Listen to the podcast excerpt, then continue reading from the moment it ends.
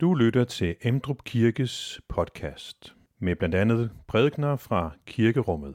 Du kan læse mere om Emdrup Kirke på emdrupkirke.dk.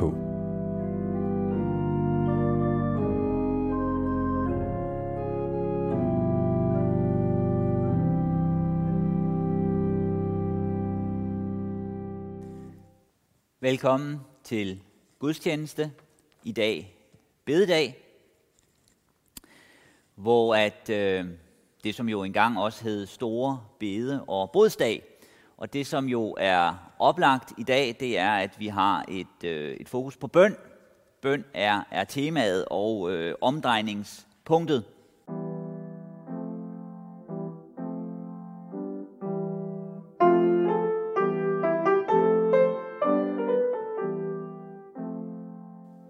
I de dage træder Johannes Døber frem og prædiker i Judæas ørken. Omvend jer, for himmeriget er kommet nær. Det er ham, der er talt om ved profeten Esajas, der siger, der er en, der råber i ørkenen, ban Herrens vej, gør han stier jævne.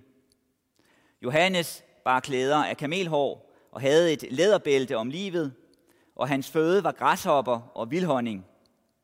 Da drog Jerusalem og hele Judæa og hele Jordanegnen ud til ham, og de blev døbt af ham i Jordanfloden, i det de bekendte deres sønder. Men da han så, at mange af farisæerne og sadukæerne kom for at blive døbt af ham, sagde han til dem, Øjleyngel, hvem har bildt jer ind, at I kan flygte fra den kommende vrede? Så bær da den frugt, som omvendelsen kræver, og tro ikke, at I kan sige ved jer selv, vi har Abraham til far. For jeg siger jer, Gud kan opvække børn til Abraham af stenene der. Øksen ligger allerede ved træernes rod, og hver træ, som ikke bærer god frugt, hugges om og kastes i ilden. Amen.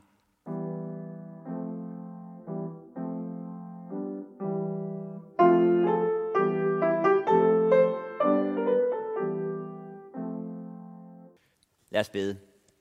Tak Gud for dit ord til os. Tak for muligheden for at bede til dig, at komme til dig. Tak for fællesskab med dig. Vi beder så om, at du vil have fællesskab med os her i dag. At du vil lære os gennem vores liv, hvad det vil sige at bede, hvad det vil sige at søge dig.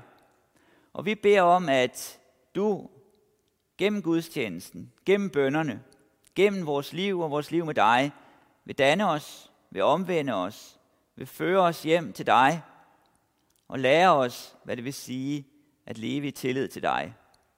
Amen. Ja, det er øh, bededag i dag.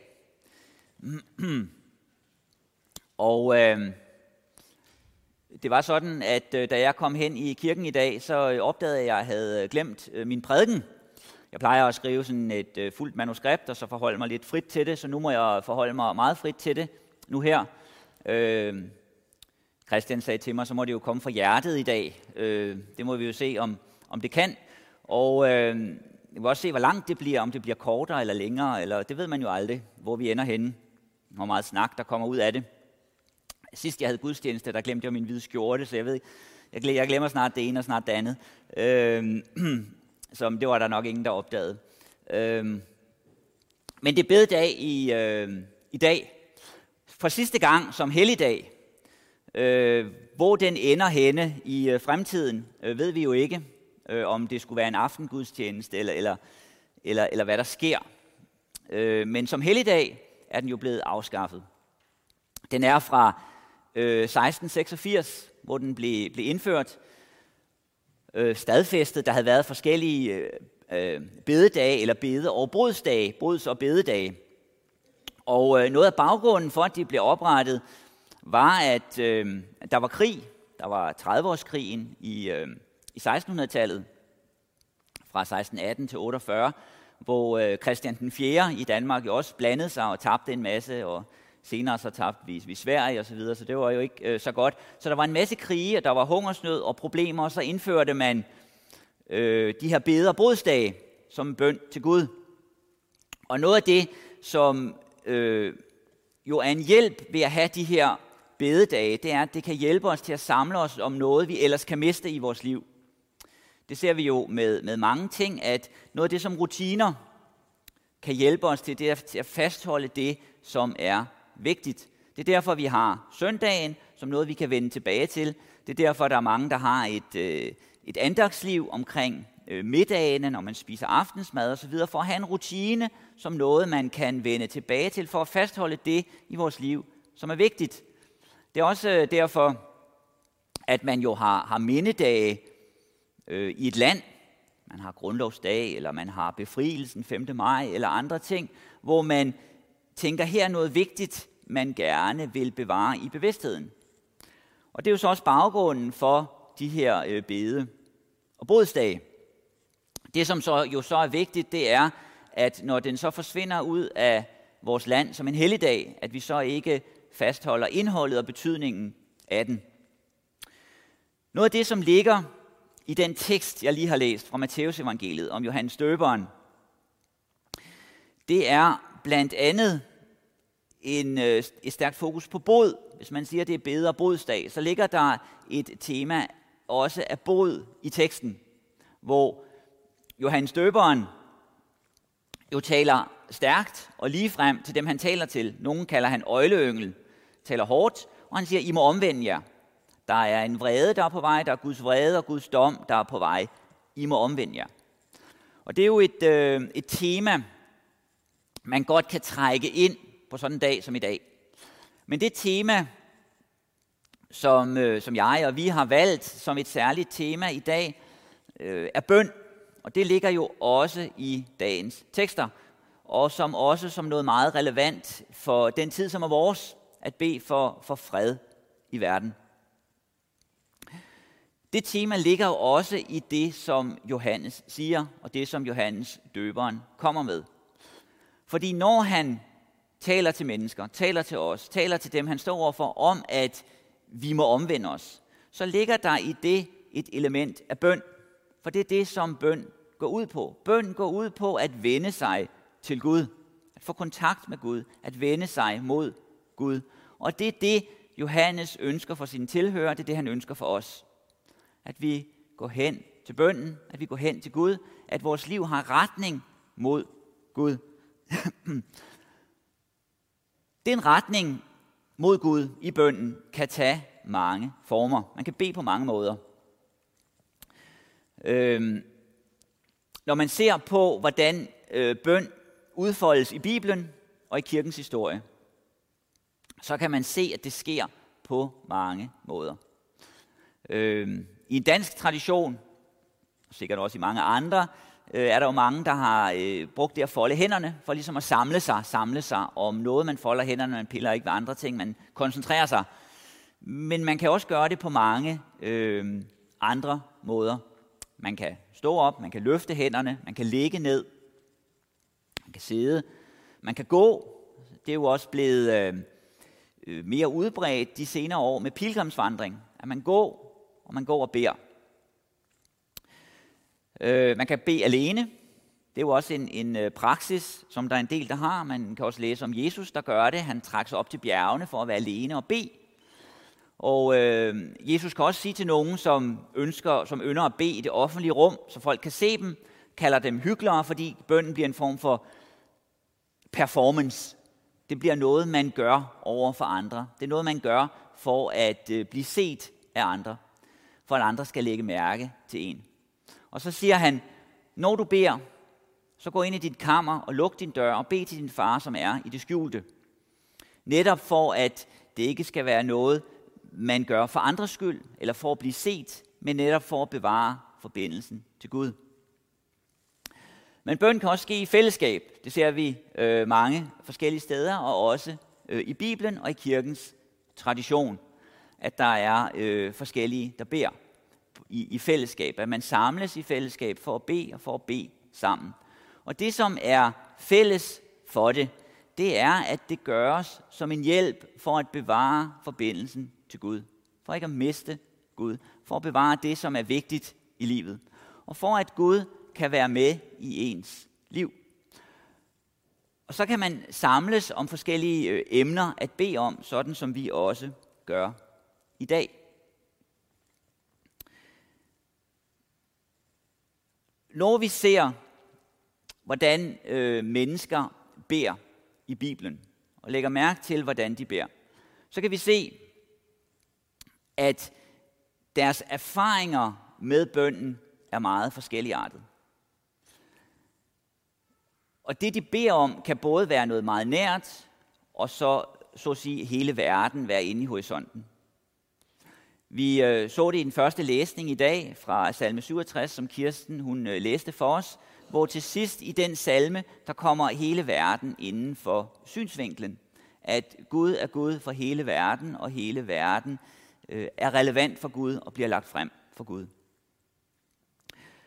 Når vi så ser menneskers erfaringer med bøn, når de kommer i bøn til Gud, så er deres erfaringer også meget forskellige.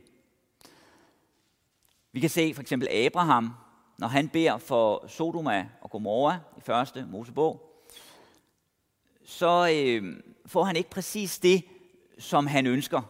Det, som er udgangspunktet for hans forbøn. Vi kan se Job, når han beder til Gud og klager til Gud, så kan vi erfare en skuffelse og en kamp i hans bøn. Eller vi kan læse om Paulus i Romerbrevet 8, hvor han kan give udtryk for, eller Romerbrevet 9, hvor han kan give udtryk for, at han kunne ønske selv at være forkastet, hvis det kunne gavne hans, hans, hans fælder. Men han får ikke, hvad han kunne ønske. Eller i, første, i 2. Korintherbrev kan han give udtryk for, at han har en torn i kødet, et eller andet, der plager ham, og han har bedt Gud tre gange om, at Gud vil fjerne det. Men det sker ikke. Gud siger nej. Øh, og han øh, får at vide, at han skal lære noget af det. Han skal lære, at han skal leve af Guds nåde. Så vi har de her vidnesbyrd om mennesker, der kommer med ønsker til Gud, men ikke får det, som de ønsker. De bliver hørt. Gud hører deres bønder. De har et fællesskab med Gud. Men præcis det, som de ville ønske, det får de ikke. I stedet får de noget andet. I stedet lærer de noget andet gennem deres liv, og gennem deres bøn, og gennem deres kamp med Gud. Samtidig så læser vi også om nogen og hører om nogen, som får det, de beder om. Som kommer til Gud, og det, som de ønskede og lagde frem for Gud, det får de opfyldt. Den her differentiering, den her forskellige erfaring af bønden, er noget, vi også skal følge i kirkens historie. Og jeg tænker, at det er noget, vi også kender fra vores eget liv, fra vores egne erfaringer i bønden. Der er mennesker, som kan blive trætte af at bede. Og det, som kan øh, blive en erfaring i bønslivet, det er, at bønnen kan synes abstrakt. Den kan synes virkelighedsfjern. Man beder, men hvem lytter egentlig? Når bønnen længere ind til loftet. Man beder om noget, men det er som om, at der ingen bønhørelse er. Det er som om, man ikke får det, man beder om.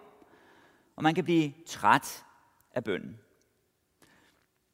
Samtidig er der også erfaringen af, at i bønnen er der en kontakt. I bønnen er der et nærvær. I bønnen er der en kraft at få.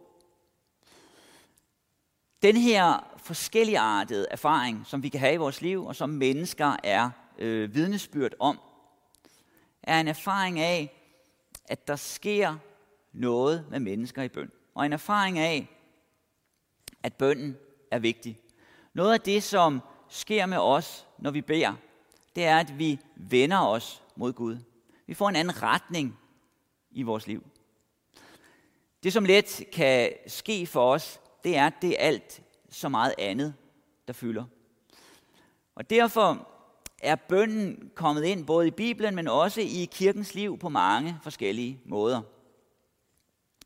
Meget af den, mange af de bøger, meget af den litteratur, den bønspraksis, som vi har i kirkens historie, er formet som henvendelse til Gud. Hvis man tager en person fra den tidlige kirke, Augustin, når han skriver sin form for selvbiografi, sine bekendelser, konfessiones, så er det som en bøn. Han henvender sig til Gud, han beder til Gud, og han bekender over for Gud, hvordan hans liv har været, og han deler det med andre ved netop at skrive den bøn. Eller når Anselm i middelalderen skriver proslogion, som den får titlen som, så henvender han sig til Gud. Han beder til Gud, og han giver udtryk for sine tanker om Gud gennem bøn. Så bønnen har været en integreret del af kirkens liv, af menneskers trosliv, og af måden, som vi er sammen på, og tænker om Gud på, taler om Gud på. Og noget af det, som så også sker gennem bønnen, det er, at der sker en oplæring. Der sker en oplæring af os om, hvem Gud er, hvad der kendetegner Gud, og også om vores forbindelse til Gud. Og det er det, som er noget af baggrunden for bededag. At vi kommer til Gud med det, som ligger os på hjerte. Og det er så også noget af det, som øh, vi vil gøre i dag, når Kirsten og jeg i kirkebønnen vil bede for forskellige lande. Fordi vi ved, at der er krig og uro og oprør mange forskellige steder i verden, rundt omkring os og længere væk. Vi ved, at der er kristne, der lider i forskellige lande, rundt omkring os og, og længere væk. Og dem kan vi lægge frem for Gud. Og når vi beder, så kan der jo ske det i bønden, at vi så at sige øh, forlader den her verden, vender ryggen til den her verden. Men hvis vi ender der i bønden, så misforstår vi, hvad bøndens væsen er, og hvad tanken med bøn er. Bønden forstås ikke som en, en virkelighedsflugt, hvor man vender ryggen til det, som er omkring os, og bare tænker på noget andet. Men bønden er netop en hjælp til os for at blive i den verden, hvor vi er. Så at sige, få hovedet opad og benene nedad, for at få den rigtige retning. Og det er jo også baggrunden for, at Jesus i sin praksis, som vi nogle steder kan læse om, øh, trak sig væk for at bede, for igen at vende tilbage til det, som var hans kald. Og det er også det, som vi kaldes til. Vi kaldes til at øve os i bøn. Og der kan vi jo hver især øve os i, hvordan bønnen på bedste vis kan komme ind i vores liv og blive fastholdt i vores liv. Som bøn i fællesskab, som bøn alene, som bøn under nogle bestemte ritualer. Om vi står op eller går, om vi tænder et lys, om vi ligger ned eller hvad vi gør. Det, som hjælper os til at fastholde bønnen. Og det, som bønnen så gør, den er, det er, at den hjælper os til at få et ret syn på os selv og på den verden, vi er sat i. Noget, som øh, kan ske for os, når vi står over for kriser og problemer, ting vi ikke kan overskue, det er, at vi, øh, vi giver op. Vi resignerer. Vi tænker, hvad, hvad kan vi gøre? Hvad kan vi udrette?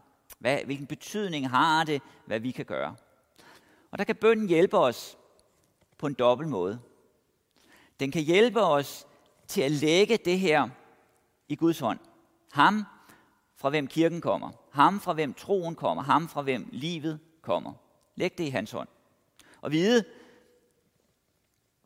at her er der en, der kan mere, end vi kan.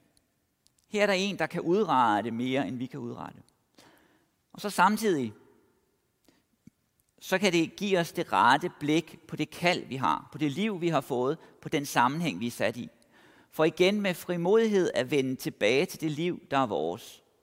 For at leve der med de opgaver, der er, og give os hen i det. Som Paulus øh, skriver til øh, menigheden i øh, Korinth, I ved jo, at jeres arbejde ikke er forgæves i Herren. I ved, at jeres arbejde ikke er forgæves i Herren. Nogle gange kan vi jo gribes af tanken, at vores arbejde, det vi kan udrette, det er omsonst. Altså kriserne er for store, krigen er for stor, klimakrisen er for stor, eller hvad det nu er, vi står over, over for mistrivselen omkring os er for stor. Men vi får at vide, at det her det er ikke forgæves i Herren. Fordi der er en, der går med os. Nemlig ham, som har al magt. Ham, som har kaldet os. Og det, som bønden så kan hjælpe os til, det er igen at få kraft. Det er igen at få frimodighed. Det er igen at få et realistisk syn på os selv. Hvem vi er, og på den verden, vi er sat i. For det er ikke os, der er sat til at frelse verden. Det er ikke os, der er sat til at redde det hele. Det må vi overlade til hinanden. Men det vi er sat til, det er at gøre det arbejde, der er vores, der hvor vi er. Og ikke miste modet, ikke miste kraften, ikke give op. Og derfor er der den her vekselvirkning i troens liv til Gud og tilbage til det kald, der er vores. Man har en, øh, en gammel sætning i kirkens liv, hvor man har sagt, bed og arbejde. Bed og arbejde. og i den øh, vekselvirkning, der ligger der en styrke. Vi skal arbejde. Vi har et kald. Der er noget, vi må gøre. Der er noget, vi må udrette i den tid, der er vores. Men hvis vi kun tror, at det er det, der er en del af vores liv, så kan vi ende i fortvivlelsen, i mismodet. Fordi der er meget her, som vi ikke kan udrette. Derfor må vi tilbage til bønden. Derfor må vi have bønden med. Derfor må vi have Gud med. Derfor må vi have livet med Gud med. Og vende os derhen. Og vende os i retninger, hvor det bønsliv kan blive en del af vores liv. Blive en del af, hvem vi er og hvordan vi lever. For igen at vende tilbage til det, der er vores kald. I den vekselvirkning ligger der en velsignelse. I den vekselvirkning går Gud med os. I den vekselvirkning så vil Guds nåde råde også i vores liv. Amen. Find flere podcast og læs mere på emdrupkirke.dk